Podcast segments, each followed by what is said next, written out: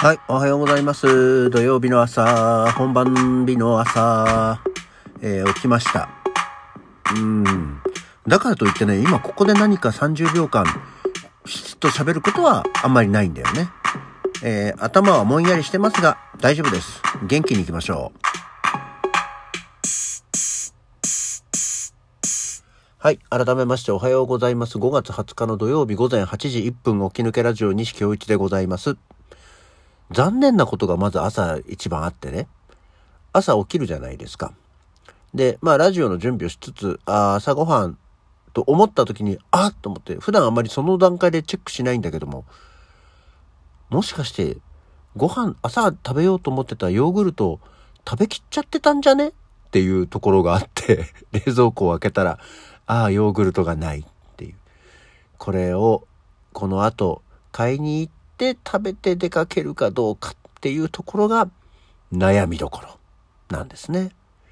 いいんだけどさ、別に買いに行ったって、近所のコンビニとか。なんかね、チェって思いましたね。まあそもそも、あれですよ。あれ出すよ。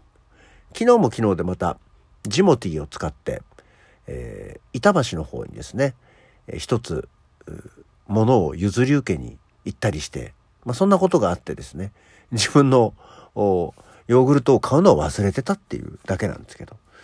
まあでもほんとジモティー便利ね。昨日はあの折りたたみテーブルなどを譲り受けに行ったんですけど、100円とかでくれたもんね。やっぱりこれはその、やれ、今はメルカリだ、ぐらいの、今そういえばメルカリ以外の、いわゆるフリマアプリえっ、と、ラクマとかもあってね、楽天のやつ、ラクマとかもあるし、あとは、ヤフーだとの、ペイペイフリマっていうのも確かあるけど、結局あのフリマアプリも、まあ結局メルカリ一択になってるんでしょうか。俺メルカリって使ったことがないんで、わかんないんだよね。なんか、人のものを譲り受けるとき、まあ今はそのフリマアプリなんでしょうけど、ついおじさんはヤフオクを漁ってしまう。っていう感じだよね。まあヤフオクってか、ヤフオクにしても、メルカリにしてもなんだけど、ヤフオクはどっちかっていうとそのオークションだから値段が上がるもの？なんね？っていうイメージだけど、メルカリとかのフリマアプリって何しろ使ったことがないんであれなんですけど、どっちかっていうと値下げ交渉をして、えー手に入れるみたいなイメージなんだけど、どうなんだろうね。そもそもそういうプロセスがめんどくさいんで、やりたくないんだよ。まあ、その、提示してる金額で、はいはい、あじゃあ、納得して、はいはいって、まあ、買いたいよねって思うので、まあ、そういった意味では、そのメルカリじゃないや、そのジモティですね、昨日使ったのは。は、もう、えー差し上げます。譲ります。いくらまあ、でも差し上げますは0円だからさ、わかりやすくていいんだけど、ね、100円とか500円とか書いてあるから、まあそれで、はいはい、で取り行きます、みたいな感じができるので、うん、システムとしてはそっちの方が私は性に合ってるかなっていう気がしましたね。一応今欲しいものはざっとこれで手に入ったのであまりキンキン使う予定はないかもしれないですけど、いろいろあるよね。ヘルシオとかあげますみたいな。あの、まあ、ヘルシオも結構、何、オーブンレンジかな？シャープかなんかのやつだよね。あの、調理家電としてとても人気を博してるやつで、多分あれもたくさん出てるから、歴史もある程度長いから、いつのものかわかんないけど、ヘルシオ1000円とか書いてあると、お、え、そうなの？って思ったりはするよね。それを持って帰ってくるかどうかっていうのもあるけど、車とかあるといいんだろうけど、オートバイで電子レンジ運ぶっていうのもなかなか辛いものがあるし、別にヘルシア今必要じゃないからいいんですけど。っていう、今日は朝から食べるもの、なんか他にパンとかあったっけな？ちゃんと今日は食べていきたいんだよねっていうところなんですよね。そう。食べていきたいんだよねっていうのはなぜかって言うとですね、まあもう、ここ連日言ってるので、えーいいんですけど、でも、あの、今日、とうとうですね、寄せ39、さつきの陣、出演日になりましたよ。まだね、チケット買えるんですって。まだ見に来ることもできるんですって。奥さん、いかがですか？というと、もう今日これ終わって、もうちゃちゃっと準備をして、えー、小屋に向かうわけですよ。寄せ39、えー、さつきの陣、しつこいようですが、エリア543、西武新宿線の上井草から徒歩1分のところにある。で、これはもう来月も使うんでね、ぜひ、あの、見に来ていただく方は、場所を分かっておくためにも、今日来てみるのもいいんじゃないかって思いますよ。えー、来場チケットは、そう、これね、多分、すごい細かな話で言うとさ、いや、それはそれでいいんだよ、そんなことはっていうところなんだけど、寄せ39っていうイベントなんですよね。でもね、チケットって書いてあるんだよ。料金が。ここ、木戸線とかにすると、ね、ちょっと、お終わってんじゃん。っていうか、うん、そうだよね。寄せだから木戸線っていうような気分になるなって今思った。それはいいんですけど、えー、チケット、来場チケットは2500円。で、配信で、えー、見ることができて、配信は、あの、リアルタイム配信じゃなくて、えー、来週週明けから、え見られるようになるんですけども、配信は1500円で、え見られるそうですよ。お安いよね。来るよりも、電車賃もかからないし、1000円安いし、え配信視聴もご覧いただけるので、ぜひ、え見ていただければと思います。今日、1時から、ね、あの、亀山幸喜と西京一というので、えー、ダンディコント漫才をやってきますよ。緊張するね。昨日も結局ふっと帰ってきたら、あれ？明日本番なのに今日小屋入りじゃないの？って奥さんに言われて。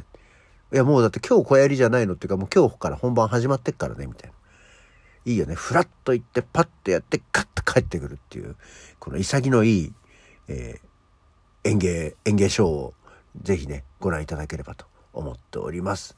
はい、しつこいように、えー、ご紹介しましたけども、頑張って参りたいと思っておりますので、ぜひよろしくお願いいたします。寄せ39、さつきの陣、えー、本日5月20日13時から、えー、上井草のエリア543で出演してまいります。えー、これ、来ていただけない方は、心の中で応援を、そして配信チケットをピュッと買うということで応援よろしくお願いいたします。はい。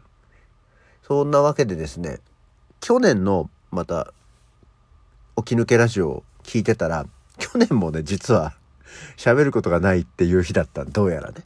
だからね、お題ガチャやってましたよ。だからって私はお題ガチャはやらないですけどね。いろいろ、ない、ないならない時なりの話としてありますから。そう。二十四節気と七十二項です。あの、そうなのよ。今日からまた、あの、節気も変わりましてね。二十四節気、今日からは、小満ですよ。小さく満つると書いて、小満。あらゆる生命が満ち満ちていくと時期のこと。太陽の光を浴び、万物がすくすく成長していく季節ですということですね。今週はまあ、すくすくっていうかもう、すっごい暑くなったり、急にキューンと下がったりして、すくすくしないんじゃないの？生き物、万物と思いながら。そんな中で、えー、今日から昭満の、えー、七十二項は、蚕起きて桑をはむですよ。蚕起きて桑をはむ。七十二項はなんかこう文学的だよね。蚕が桑の葉をたくさん食べて成長する頃、人々の暮らしを支えた、支え、支えていたため、お蚕様と継承をつけて呼ぶ地方もありましたということです。蚕といえば小学校の頃にさ、蚕って、あれは何飼ってたっていう言い方をするのかなが正しいのかなあの、蚕の眉をさ、なんか、クラスでやってたよね。たことなかった？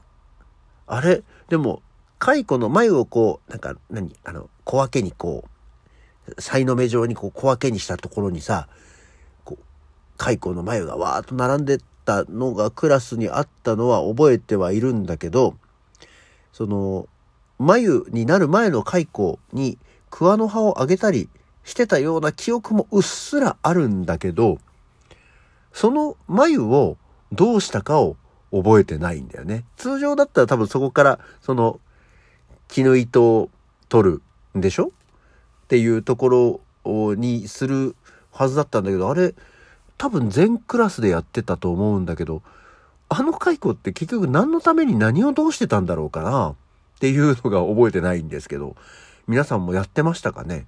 あと、今はもう、ああいうのやってないんだろう。そもそも、蚕、あれ、どっから手に入れたんだろうな。なんか、そういうの、不思議。今、思い返すと。あれ、どっから蚕をあんなに持ってきてた、もらってきてたんだろう。買ってきてたのかな不思議ですね。っていうのを今思い出しましたが、今あんまり虫を飼う、虫を飼うっていう言い方もあれか、蚕とかって実際に、ね、育てるっていうわけじゃないじゃない？結局、眉になった段階で普通あれ煮ちゃうわけだから。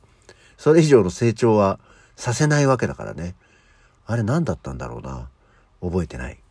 やったことだけ覚えてるけど。っていうような感じでしたね。という、うすらぼんやりした記憶でもうこんな時間になっちゃってるんで、あの、これからあの、飯食って出かけなきゃいけないんで、今日はこの辺にしときましょうかね。